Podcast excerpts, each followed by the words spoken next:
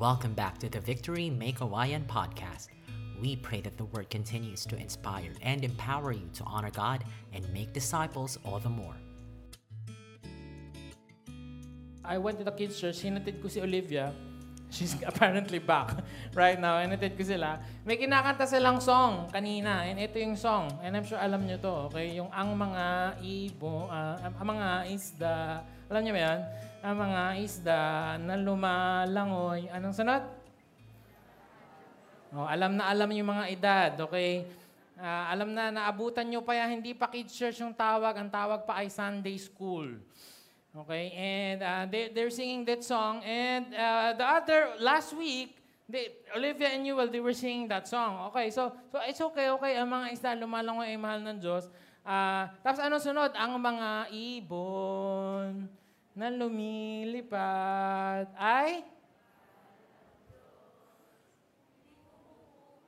Good job. Okay, may problema lang tayo dyan kasi napag-alaman ko po na yung manok ay umiiyak. Umiiyak po yung manok dahil siya ay hindi nakakalipad. So hindi siya mahal ng Diyos. Okay, nakisama na rin po yung ostrich tsaka yung penguin. Kaya nagiiyakan po sila dahil hindi po sila nakakalipad. Sila ay ibon at sila ay hindi mahal ng Diyos, apparently, according to the song. Uh, kakausapin ko po yung mga kids church teacher natin na baguhin yung lyrics no?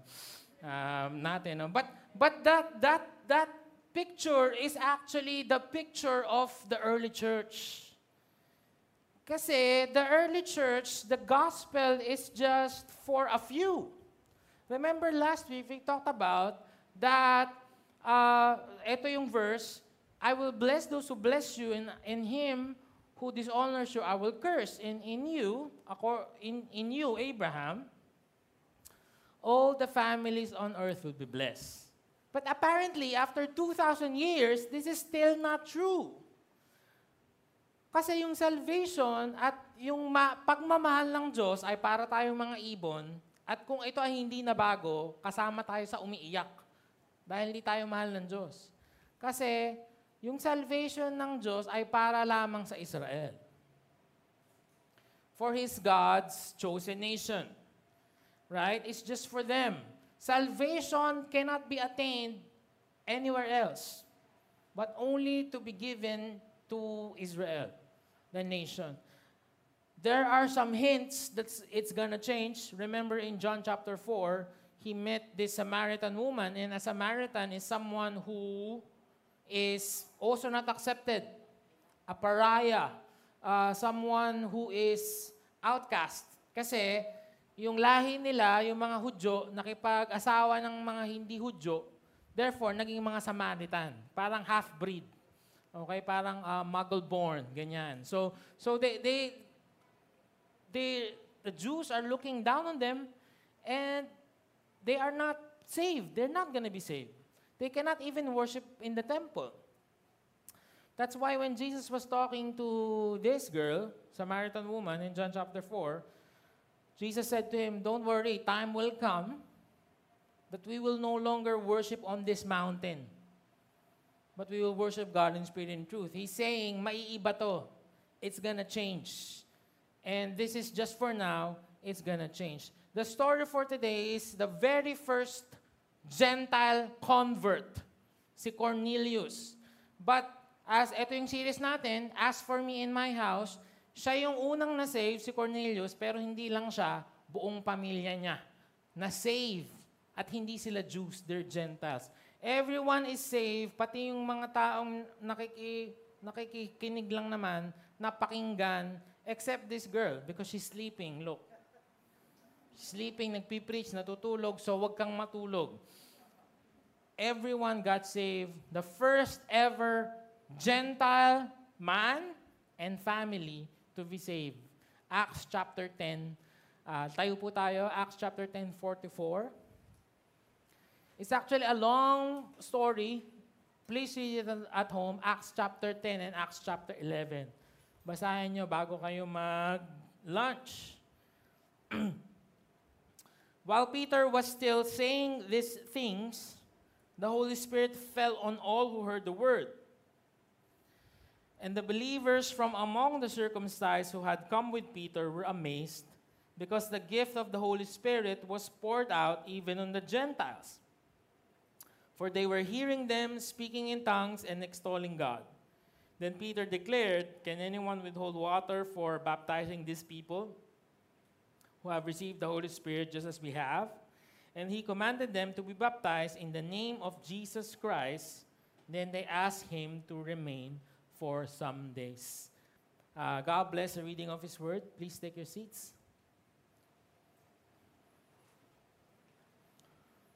First thing I want to share to you today is that God is working in your life. Okay, sabihin mga saktayo mo, God is working in your life. Okay, in Caesarea, sabi dyan sa uh, verse 1 ng chapter 10, so balik kayo sa verse 1 ng chapter 10. At Caesarea, there was a man named Cornelius. So dito siya nakatira. We had a chance to go there. Caesarea is a seaport city. Okay, dauan siya ng mga barko. It's a very important city. It's a very important place. Sobrang ganda ng lugar. Okay, if you see that one, medyo malabo lang dyan sa picture, no? but they found an inscription, nakalagay doon, um, Pontius Pilate. so nakuha nila dyan yan, ibig sabihin, dyan tumira si Pontius Pilate sa Caesarea. Um, so the Roman governors lives there. Si, Sa, si, si, si Cornelius lives there. So it's an exclusive city. Parang kung dito sa atin, mga mayayaman lang mga nakakatara. Parang Ville de la Grotte, ganun. hindi, hindi mayaman yun. Diyan lang yun, okay. Uh, parang ano, parang uh, siguro sa sa panahon natin ngayon, parang um, White Plains, sa Green Hills, or um, Ayala Alabang. Yan. So, grabe, no? Mayaman. Um, yung kung saan nakatira yung mga senador, kung saan nakatira yung mga presidente, ganun. All right? And, and, and uh, he lives there, si Cornelius. A centurion of what was known as the Italian cohort. Sa isa po kasing legion ang tawag, Roman legion, merong 6,000 um, 6,000 soldiers sa is, uh, which divided into cohorts. Sa isang cohorts, merong 60 century. Sa isang century, merong 100 soldiers. Okay, so, kung ikaw ay isang centurion, under mo yung 100 soldiers. And there is so much effort to becoming a centurion. I mean, you cannot be a centurion basta-basta. No, you need to be trained, you need, you need to be disciplined, and in fact, The Roman so, uh, Roman army is one of the most uh, in history, pinakamagaling. One of the most excellent, pinakamagaling, together with the Spartans and the Greeks. Sobrang galing. And sabi nila, the strength of that is the leader, the, the centurion. Kung naalala niyo yung C80 days natin, okay, di ba merong corps commander, merong, merong battalion commander, tapos merong mga um, company, Di ba? Company, S1, S2, S3. Tapos under ng battalion, may um, platoon. So, si, so parang si isang centurion, parang battalion. Yan. So grabe yung influence ng taong to, grabe yung respeto sa kanya ng Roman uh, world to be become a, a, a Roman centurion. He's a Roman citizen, but not only that, he feared God. Kung, nating, kung nakita nyo to, sabi ni Luke, who is the writer of Acts chapter 10, big letter G, God. So, ibig sabihin, nag-shift na siya from polytheism to monotheism. Ibig sabihin, ang wino-worship niya na ay yung God ng mga Jews. God ni Abraham, si Yahweh. Kasi mga Romans ay polytheists. Ibig sabihin, they believe in so many gods. They believe in Zeus, Zapatos, Zinelas, They believe in all of these gods, okay? Athena, uh, Diana, and all of this. So, but but but si um, si si Cornelius ay a monotheist na, naniniwala na siya God. But hindi lang 'yon. He he gave alms generously to the people and prayed continually to God. So very religious person. Every single day, nagpe-pray siya three times a day. So pinakamabait itong taong to. Uh, but not only that, he is a man of uh, a good family man. Kasi sabi dito, with his household. So, sinusunod siya ng pamilya niya, sinusunod siya ng, ng mga tauhan niya, meron siyang influence, may authority siya, may leadership siya, may respeto sa kanya, may yaman siya dahil nasa Caesarea siya. So, wow, the perf- I mean, wow. Can can we pick another person to be our example for Father's Day? Because I don't think I can be like you, man. I mean, grabe ka Cornelius. And every father would want to be a Cornelius.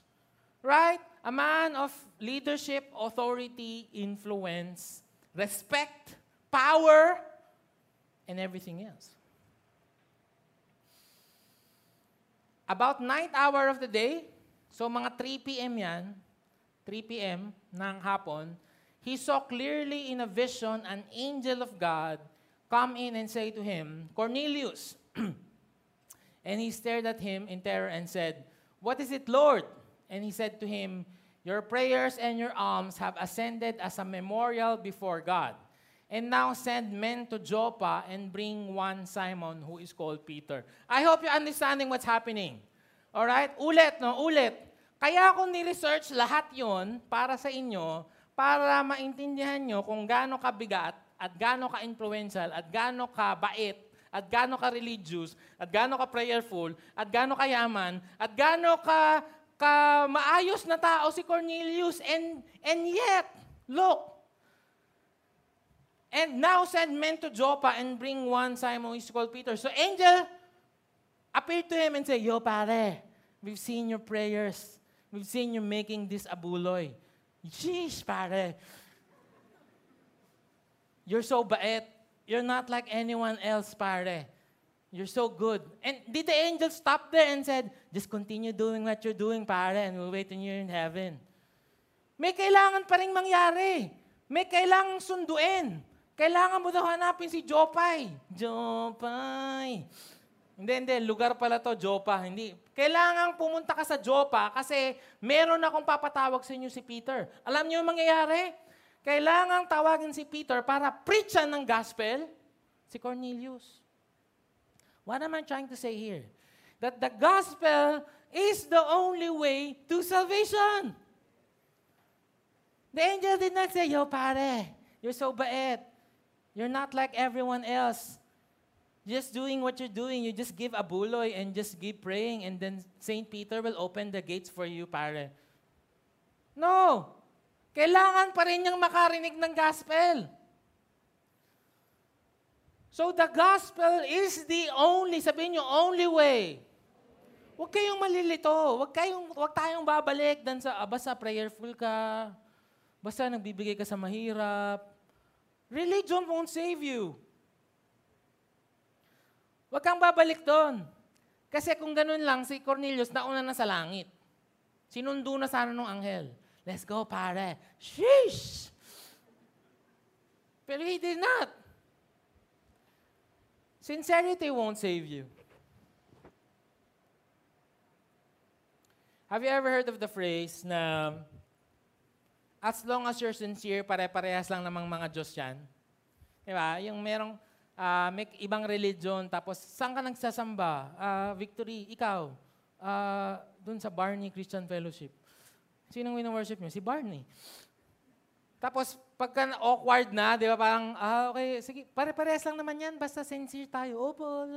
That's wrong. That's a wrong statement. Because our worship should be based on the truth. Sincerity is not the key. Because you can be sincere and sincerely wrong. What would you feel if there's a cannibal na neighbor mo and part of his religious practice is he's gonna eat you? Kuya Arnel, uh, pwede po bang kainin ko si Jello? Kasi po, ito po ang worship po namin sa aming Diyos. Pangalan po ng Diyos namin, Jollibee.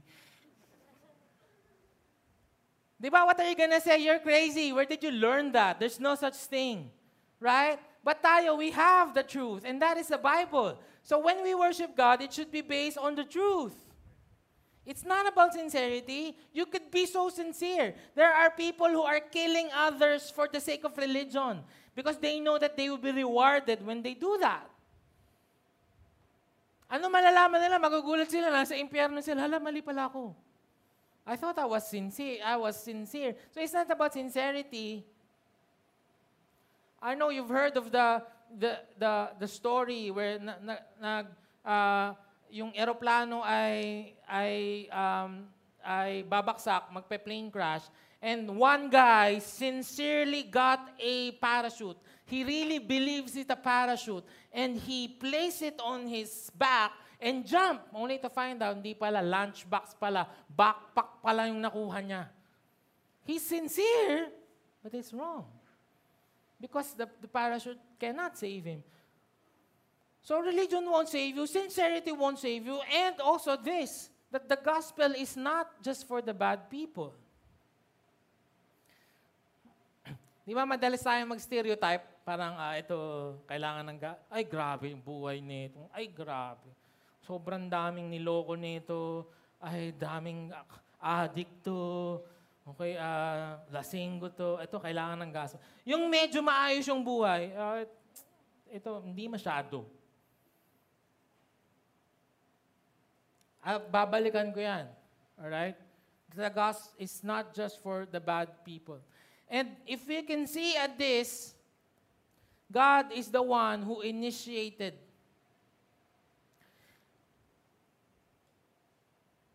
Cornelius is there doing religious things, doing things that he thinks will save him, and yet it's Jesus through an angel who went to him. So the gospel comes to you through God's initiative. You cannot go to God. You are incapable of going to God. You are uh, may tawag kami dyan, total depravity of man. Ibig sabihin, you cannot go to God. You, you think you're here because you went to God? You can't. Sabi ni C.S. Lewis, I love what he said, um,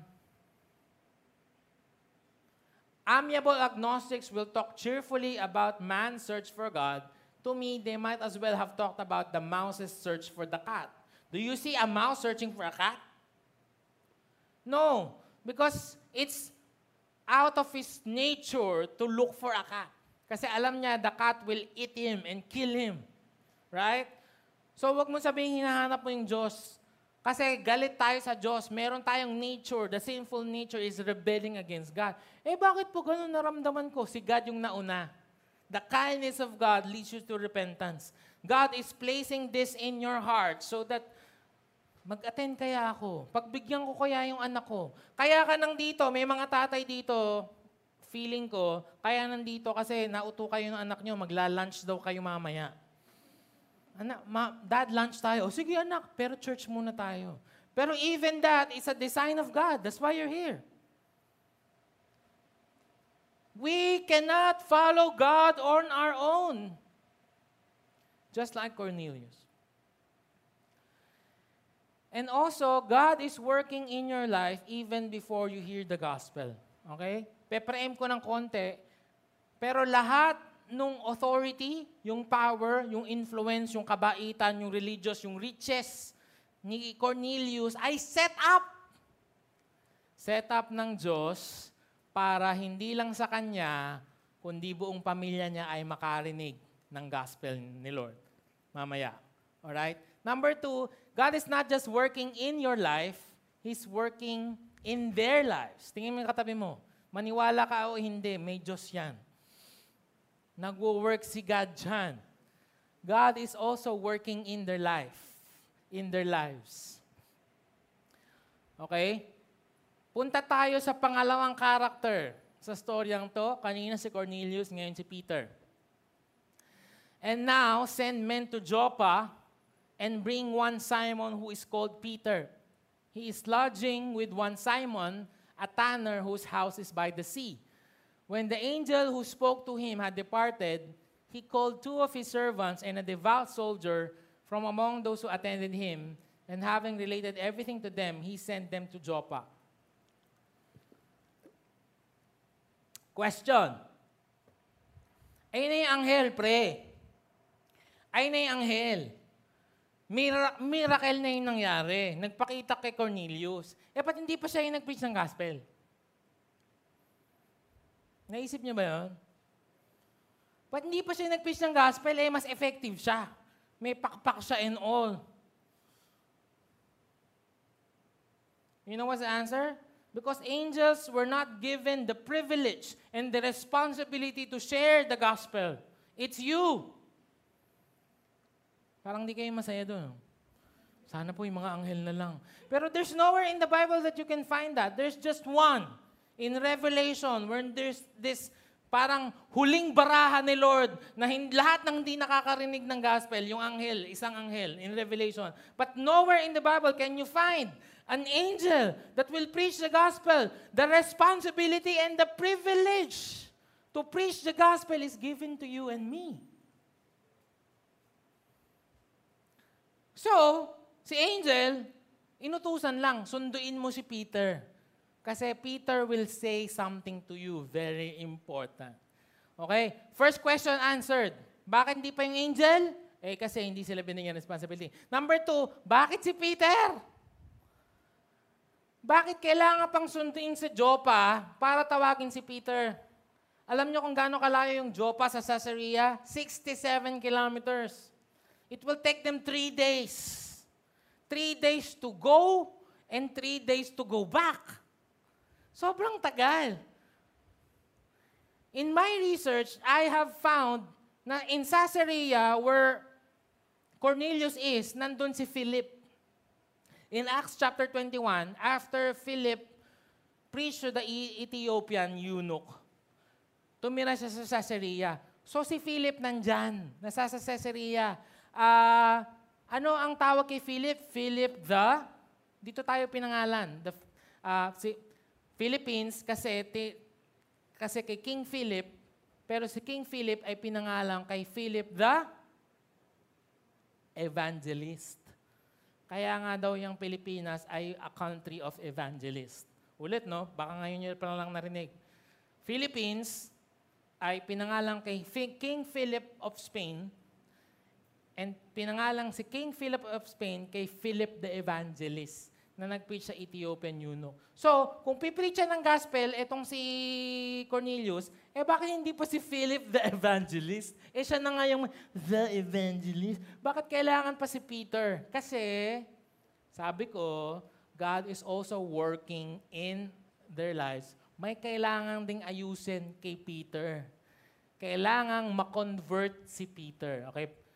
Uh, ma-convert si Peter. Converted na po si Peter. Yes, but not entirely yet. Mamaya maintindihan nyo. Okay? So, nagpunta kami doon sa Joppa. Ayan. Ah, si Ate Gia to, asawa ni Pastor Eric, si Ninong Melvin. So, nagpunta kami doon sa Joppa. Joppa is actually the place where si Jonah, di ba pinapumunta siya sa Nineveh? Hindi siya pumunta. Siya siya nagpunta sa Joppa. Kaya pag nagpunta ka sa Joppa, merong malaking whale doon. Yes, uh, merong statue. Nakita namin yung bahay ni Simon the Tanner. Okay, House of Simon the Tanner. So, eto yon. Tapos, pinicturean ko yung bubong. Kasi yung sabi sa Acts chapter 10. Nandito daw si Peter nagpe-pray. Ah, bakit kaya nandyan siya nagpe-pray? Hulaan nyo. Hindi to joke. Bakit siya dito nagpe-pray? Bakit sa bubong? Pwede naman siya mag-pray sa baba. Eh, mainit dito. Kasi, tanner, alam to ng mga taga may kawayan, a tanner is someone who makes leather. Okay? At mabaho po yun. Anong Tagalog ng tanner? Magbabalat kayo, ano? Magbabalat ng hayop. Anyway, so just help me out. Okay? Mabaho po yun. Kasi mga patay na, na animal yon. So nababahuan siguro si Peter at ah, nagpunta siya dito. Sabi doon, ay sorry, pabalik. Escape pala yung napindot ko. the next day, they were on their journey and approaching the city. Peter, Peter, gutom na ako eh.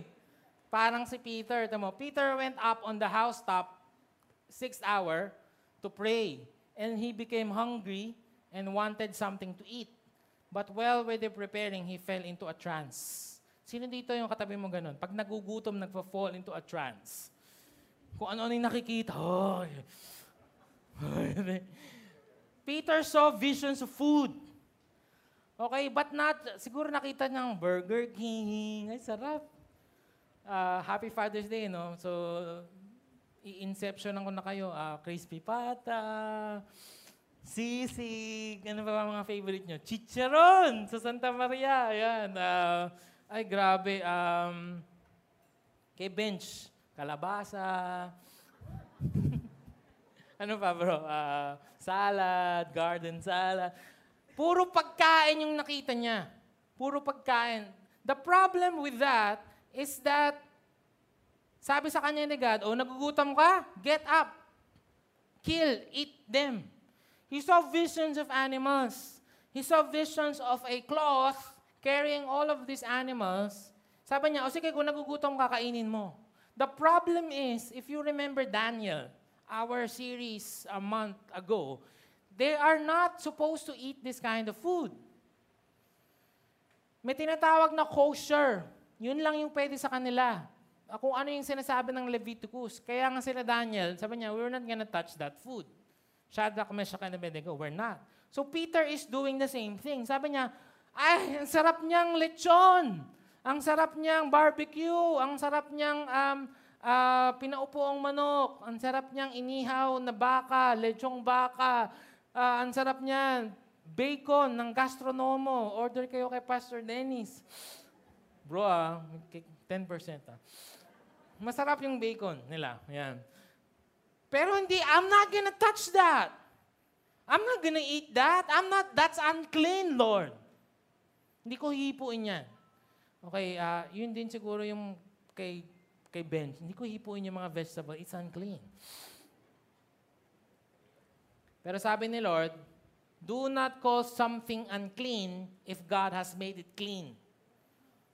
Okay? Yan po ang life verse ko. Pag sinasabi ni Carmen na huwag kong kainin yung hipon, sugpo, ayan si Carmen, no? love ito. Acts chapter 10 verse 15. Do not call something unclean that God has made it clean. Okay? So, kainin niyo lang yung crispy pata, may gamot naman. Ay, wag, wag. Baka kasalanan ko pa. Ano? Sabi ni Pastor. So, so Peter is puzzled. What does this mean? Does this mean food or something else? Ang sagot, yes, it means food. Because after this, pwede na silang kumain ng non-kosher meals. Okay? Pero it's more than food. Pero hindi pa naintindihan ni, ni Peter nung panahon na yon. Hindi niya maintindihan. Ano ba ito? Nagugutom ako kung ano nasasabi ni God. And then dumating na yung mga pinadala ni Cornelius. Kasi pinapasundo siya, di ba? Sobrang tagal nakarating. O, halika, pinapasundo ka ng Roman centurion. Siyempre, wala siyang magagawa. Di ba? Parang, oh man, uh, we're under the authority of this guy. So he went. When Peter entered, Cornelius met him and fell down at his feet and worshiped him. So we worship si Peter. But Peter lifted him up saying, Stand up, I am just a man. I too am a man. And as he talked with him, he went in and found many persons gathered. And he said to them, You yourselves know how unlawful it is for a Jew to associate with or to visit anyone of another nation. But God has shown me, tingnan nyo, naiintindihan na ni Peter, God has shown me that I should not call any person unclean. Oh. So the vision is not just about food, but about everyone. That, that, that hindi lang sa amin. Dati, bawal kami makipag-usap. Jew sa Jew lang. We will not, we will not do anything with you. We will not, we don't want to be associated with you in, in any way. But ngayon, naiintindihan ko na naintindihan ko na unti-unti. That the gospel is not just for us, but it's for everyone. I told you, babalikan ko to, that the gospel is not just bad for the bad people. Uh, fathers, Father's Day ngayon, let me talk to you for a bit. Ano ba yung goal natin? Joshua, ano ba yung goal natin kay Luke, kay Levi? Ano ba yung goal natin, Kuya Arnel? Ano ba yung goal natin sa mga anak natin? JM, ano bang ano, ano bang goal natin? Para lang ba maging maayos sila? Para lang ba maging comfortable yung pamilya? Para lang ba maging religious? Mag-attend lang ng church? Para lang ba magka-authority, magkaroon ng power, magkaroon ng influence? Because if that's the only goal, Cornelius is already there. Cornelius is already the perfect family guy. Sana hindi na siya pinakailaman ni God kasi okay naman yung buhay niya. What's the goal of fathers? What's the ultimate goal? Yes, all of these things, but ultimately, I hope that the greatest thing that we can give our children is to share the gospel to them. Do you understand? It's, it's not just for them to be become better people. Kasi, pag pinalaki mo lang sila ng tama o mali, good manners, right conduct, bad or wrong lang, pwedeng maging ganun, pwedeng maging masipag, pwedeng maging matalino, pwedeng maging uh, uh, mayaman. Pero kung wala silang view na kailangan nila ang Diyos at kaya sila nakarating kung saan man sila nandun ay dahil lamang sa grace ni Lord sa buhay nila, it's not gonna work. You know what's gonna happen? They're just gonna be proud. I know a lot of Cornelius na maayos yung buhay, maayos yung pamilya, and yet pag tinanong mo lang, halika, halika, kakwentuhan kita. Ganito lang para yumaman. Ganito, ganito. Halika, ganito para maging, ganito lang gawin mo sa pamilya mo. Ganito lang, wala, wala si God. So the goal, fathers, the ultimate goal that we can give our children is to share the gospel to them. is not just for the bad people. Sa totoo lang, mas mahirap pang sharean ng gospel yung taong maayos yung buhay. Amen ba? Mas mahirap eh. Kaya wag nating ini-stereotype yung gospel na kapag, ay, ito, grabe yung buhay niya, sira-sira, ay, grabe, dami niyang naging boyfriend, ay, grabe, ay, gloss siya, kailangan niya ng gospel. Pero yung maayos yung buhay mo, kung mabait, maayos pamilya, ay, yan, oh, siguro hindi pa. Kailangan natin ng gospel pare-parehas. Amen ba? Yun na nga yung sinabi ni Peter dito. Sabi niya, Peter opened his mouth and said, Truly I understand that God shows no partiality. Sabi nga, no partiality. But in every nation, anyone who fears Him and does what is right is acceptable to Him. Naintindihan ko na yung vision na hindi to parang ang mga ibon na lumilipad lang ang mahal ng Diyos. Everyone. Jew or not. If you want to go near God, draw near to God, He will go to you. Peter had a conversion from legalism to the gospel of grace. Sabi ko sa inyo, may dalawang conversion dito conversion of Cornelius and the conversion of Peter. Na dati legalistic siya, na dapat circumcised, na dapat Jew, na dapat ito kasi lahat sila unclean. Ngayon, si Peter, may kailangan gawin sa kanya. Ano yung point number two? God is working in their lives. God is working in the life of Cornelius, and God is also working in the life of Peter. Kasi may kailangan siyang gawin at lahat ng buhay nila ay pinagkakabit-kabit ng Diyos in His grand scheme of things. Amazing ba yon? For as many of you were baptized, Galatians chapter 3, verse 27 says, into Christ have put on Christ. There is neither Jew nor Greek, There is neither slave nor free. There is no male and female, for you are all one in Christ Jesus. And if you are Christ, then you are Abraham's offspring, heirs, according to the promise. Kung maintindihan lang natin to, na walang, walang Jew, walang Greek, walang mayaman, walang mahirap, walang babae, walang lalaki, walang slave, walang free, Walang pink, walang pula. Walang edukado, walang bobo, walang walang elitista, no social status, no educational attainment. That should separate us. Because all of us needs the gospel of God. Amen. That should unite us. And we should not fight at church. Because of our values, because of what we are fighting for. Eh, hindi, hindi mga intindihan. Eh, hindi mo kasi, kasi, kami kasi ganito, kayo hindi ganito, kasi kami ganyan. No, no, no. And it's sad because this is very basic. All are one in Christ Jesus. Na lahat tayo, basura. Mabait o hindi. Mga Cornelius o mga hindi Cornelius.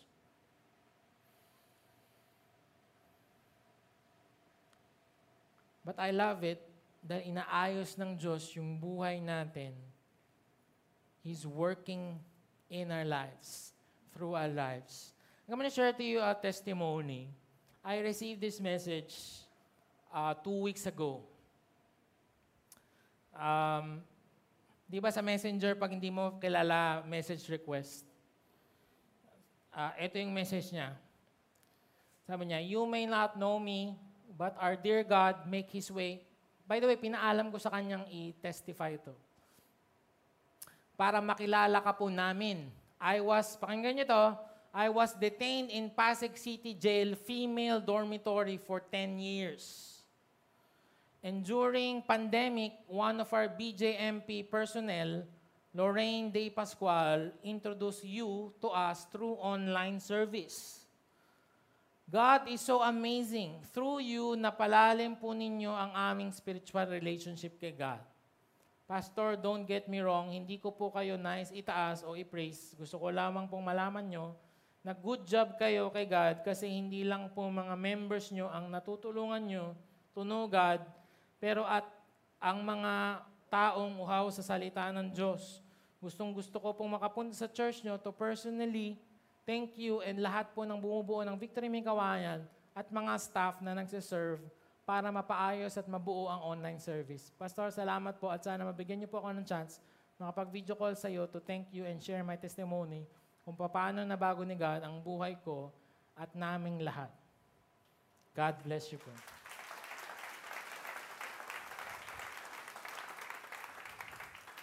God is working through not just my life. At pinagkakabit-kabit ni God yung mga buhay natin para sa isang purpose at yun yung salita niya ay kumalat. Just think of that.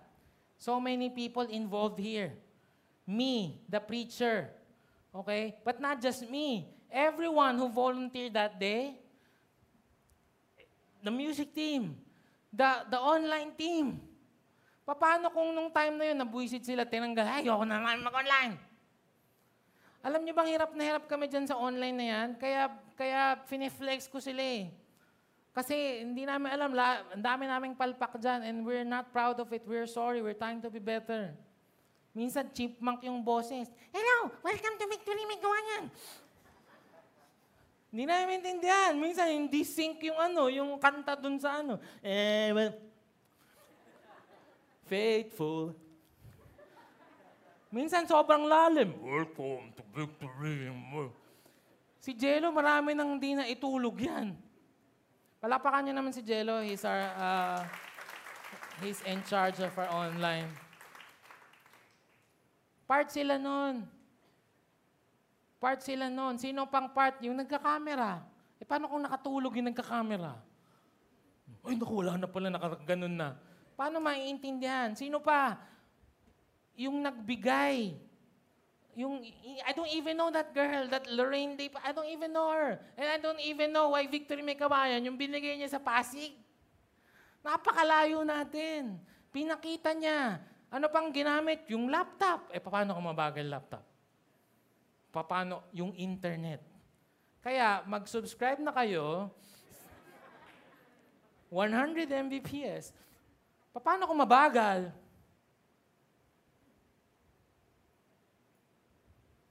I don't know if you fully understand this, know, but every single thing ginamit ni Lord just for that one soul to be saved. One soul. Ganon ka kamahal ng Diyos.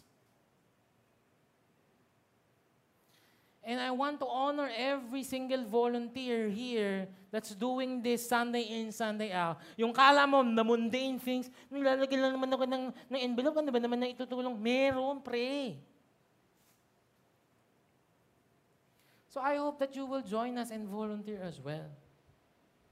Kasi lahat yan ginagamit, pinagkakabit-kabit ni Lord, nagwo-work si God sa mga buhay natin.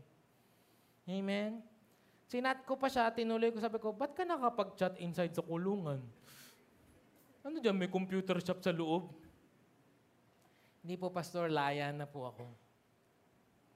Sabi niya. And sabi ko, sige, attend ka dyan sa Victory Pasig. Tapos sinendan niya ako ng picture. Dito na po kami nag attend Hindi lang po ako, pati family ko. See, God is working in our lives. And that is connected to my third point. God is working in your family's lives.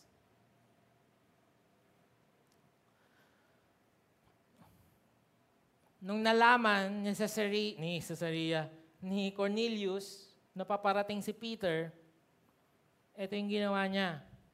And on the following day, they entered Caesarea. Cornelius was expecting them and had called together his relatives and close friends.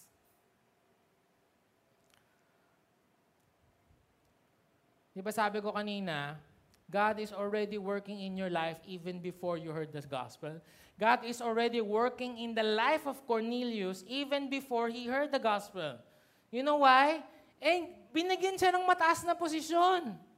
Binigyan siya ng, res- ng respect, ng authority, ng leadership sa Roman government, sa Roman army. Not only that, sabi doon, buong household niya ay naniniwala sa kanya. May influensya. Ibig sabihin, maayos siyang asawa. If, tingnan niyo to, think with me. Paano kung hindi maayos na asawa si Cornelius? Kung binubugbog niya yung asawa niya, tapos sinabi niya sa asawa niya, Love, love, may anghel na nagpakita sa akin, may Bible study tayo mamaya. Anong sabihin sa kanya asawa mo? Utot mo. Anong anghel? Kung may anghel na pan- baka yung Hinebra yung anghel mo. Lasing ka na naman. Tikil-tikilan mo ako, Mang Cornelio. Tikilan mo ako, hindi, maniwala ka, anghel. Hindi magpapakita yung anghel sa'yo. Wala kang kwentang tao. Totoo, hindi. What if Cornelius was a bad parent? Mga anak. Paano kung minumules niya yung mga anak niya? Kung ginugulpi niya yung mga anak niya? Kung lagi siyang wala? Tingnan niyo, isang tawag lang ni Cornelius, yung influence, yung leadership, yung authority, boom! Instant church sa Caesarea. Paano kung hindi ganun? Mga anak, may nagpakita ang anghel sa akin na si tatay. May tuliling si tatay. Tay, tigilan mo nga. Never mo nga kaming kinakausap. Never mo nga kami. Wala ka nga sa mga birthday namin. Wala ka nga sa mga graduation namin. Tapos ngayon, anghel, papakita sa'yo. Tapos may Bible study. Ano yun?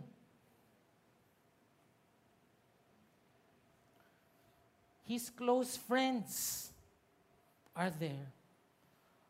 Paano kung nang bubugbog to ng tao? Eh, Roman centurion to eh. Pwedeng manipa sa mukha to ng Hudyo eh. Okay lang. Pero his friends are there. Huwag mo nang isama yung isang daang sundalo na wala naman choice kundi talagang sumunod sa kanya. Wala, wag mo lang isama yon. But maybe he invited them as well. Ito pinakamatindi, Pastor Dennis, his relatives, pati yung biyanan. Nandoon. Relatives. Grabe naman tong taong to. Isang tawag niya lang, Oy, pumunta kayo dito, may napakagandang balita. Grabe, nakakita ko ng hell. Guys, he's a Roman citizen. His, his Roman friends will probably not understand what he's saying. Ano sabi ng hell? But because of the influence, because of the relationship that, that God gave him through the years, isang punta niya lang. Pumunta sila. Kaya nga, nung nag-preach si Peter, everyone heard the gospel. Everyone got saved. Well, again, expect for her because she's sleeping. Do not sleep in the service. Balik ako sa fatherless, no? Uh, um, I, I'm, I'm sure I showed this uh, picture to you before kung gaano kahirap yung fatherless generation. One out of three live in homes without fathers. 90% of them are runaway, homeless. 85% of them are in prison. 71% of them are high school dropouts. 120% are, are greater risk of child abuse. Children with behavior disorders youth suicides, seven times more likely na mabuntis. Rates of depression is up, rates of divorce is up, rates of substance abuse, performance level down, down, down, down, all of that. Kasi walang tatay.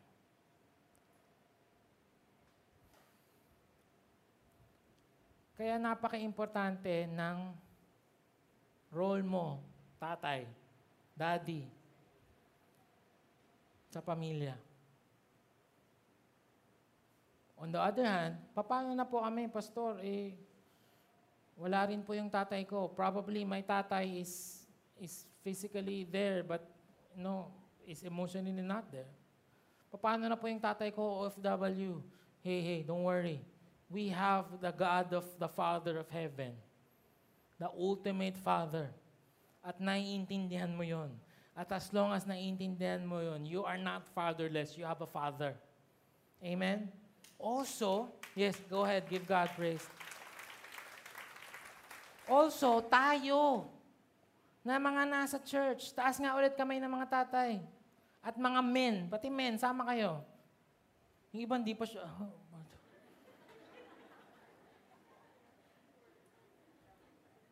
may responsibility tayo na maging mga Cornelius sa gen- generation na to. Right? Na kung nakita tayo, kaya tayo may Every Nation Campus. Kasi tanong mo kay Bench, tanong mo kay Marlo, yan, kung gano'ng daming naming nami-meet na mga estudyanteng walang tatay, nakakaiyak. So, sino nagiging tatay nila? Eh, de sila. Tayo, yung simbahan. Because it's not just about the biological father is about connecting them to the true father in heaven, and that is God.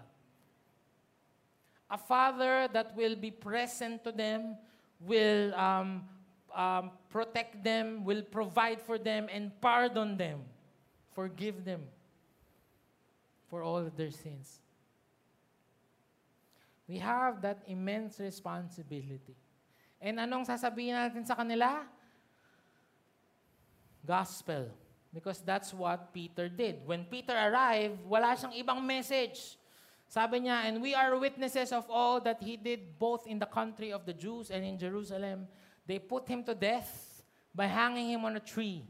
But God raised him up, him on the third day and made him to appear not to all the people, but to us who had been chosen by God as witnesses, who ate and drank with him after he rose from the dead.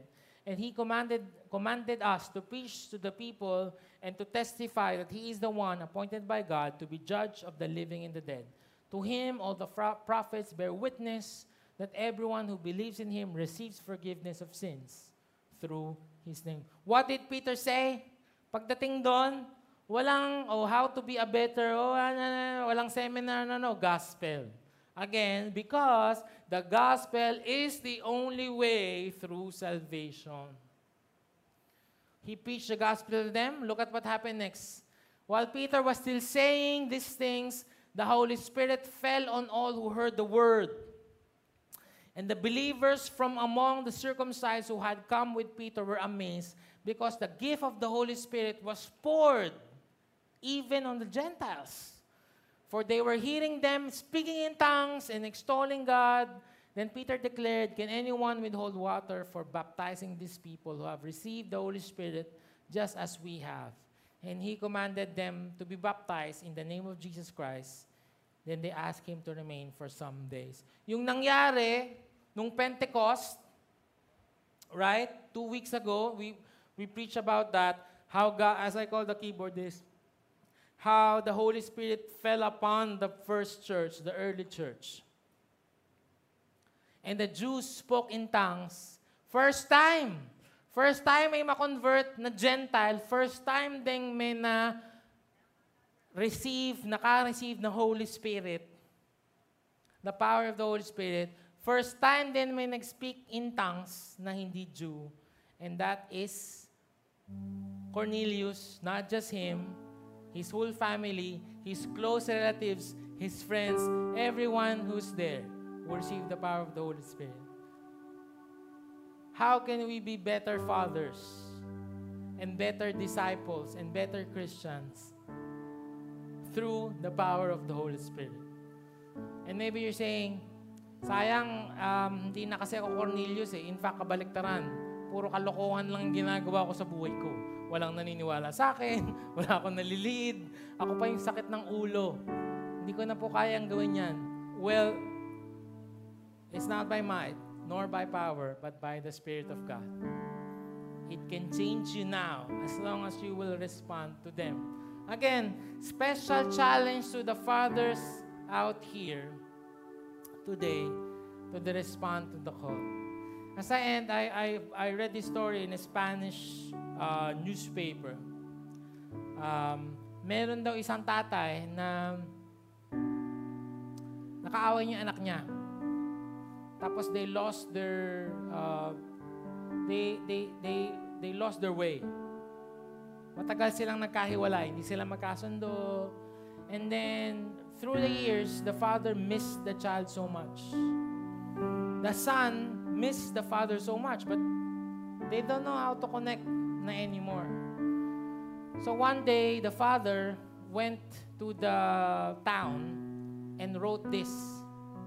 Dear Paco, meet me in front of this newspaper office at noon on Saturday. All is forgiven. I love you, your father. You know what happened? Saturday noon, 800 Paco showed up. Yeah, it's supposed to be a joke. But it's also, it's painful. Kasi, ibig sabihin, walong daang ta walang walong daang anak ang di nakakaramdam ng pagmamahal sa tatay nila.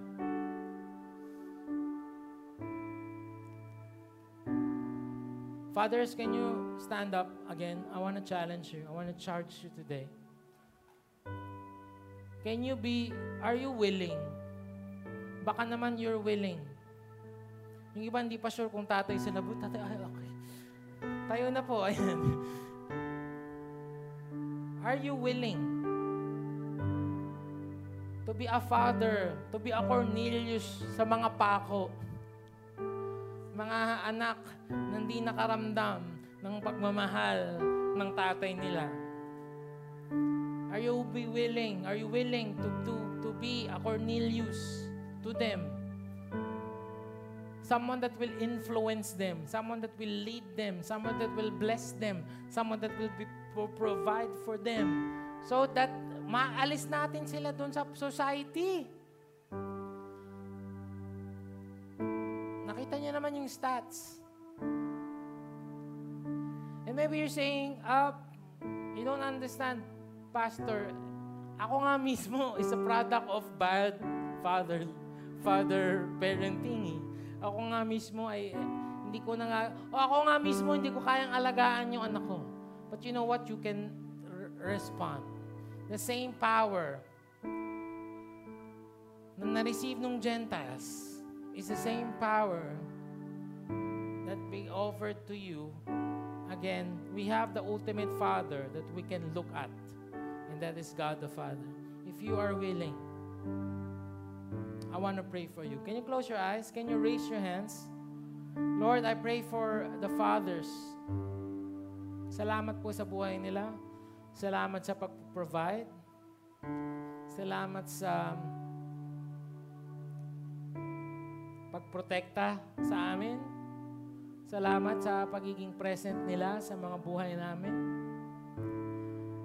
Salamat Lord kasi alam ko ang hirap magtawid from one cut off to the other. How are we gonna pay for every bill? How are we gonna pay for the tuition, Meralco, everything? Thank you. But Lord, right now, you are even leveling up the challenge. Nagagawin namin to hindi lang sa mga biological anak namin, but sa mga fatherless dito sa city namin, dito sa May. Lord, I pray, Lord, for, for, for this father. Can I also ask the men to stand up?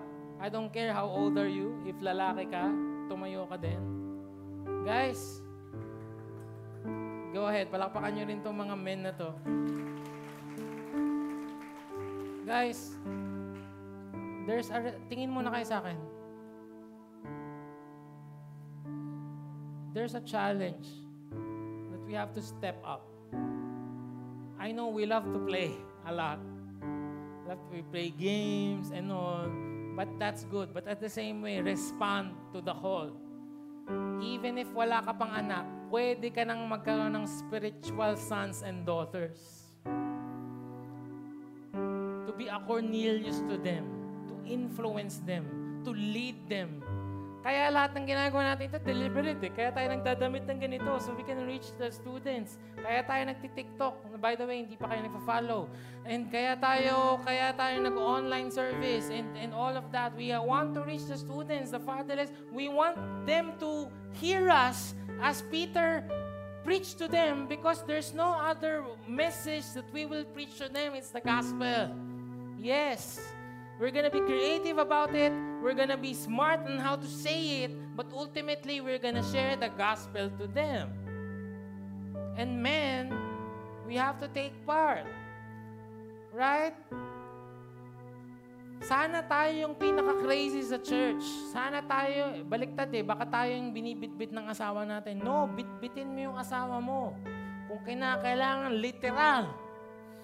Dalin mo yung mga anak mo sa church because we already know this is the way, the truth, the life. Amen? So let's respond to that challenge of leadership. Lord, I pray for even the men today and the fathers. Lord, we will not abdicate the responsibility anymore of leadership. Lord, you gave us the responsibility to govern. You gave us the responsibility to lead. Gave us responsibility to take charge. Lord, kami nga yung mga bayani. Lord, gusto namin bumalik doon sa pagkakatawag namin, Lord, na handa kaming mamatay para sa pamilya, para sa bansa, para sa mga kabataan, para sa iyo. Thank you, Lord. Thank you, Lord. I pray that we will be Corneliuses in our spheres of influence, that we will influence them and, and share the gospel to them. Maraming salamat, God. We thank you. Thank you for today. Lord, we pray for the wives as well to support their, their husbands. We pray for the children, the, the daughters, to support their fathers as well.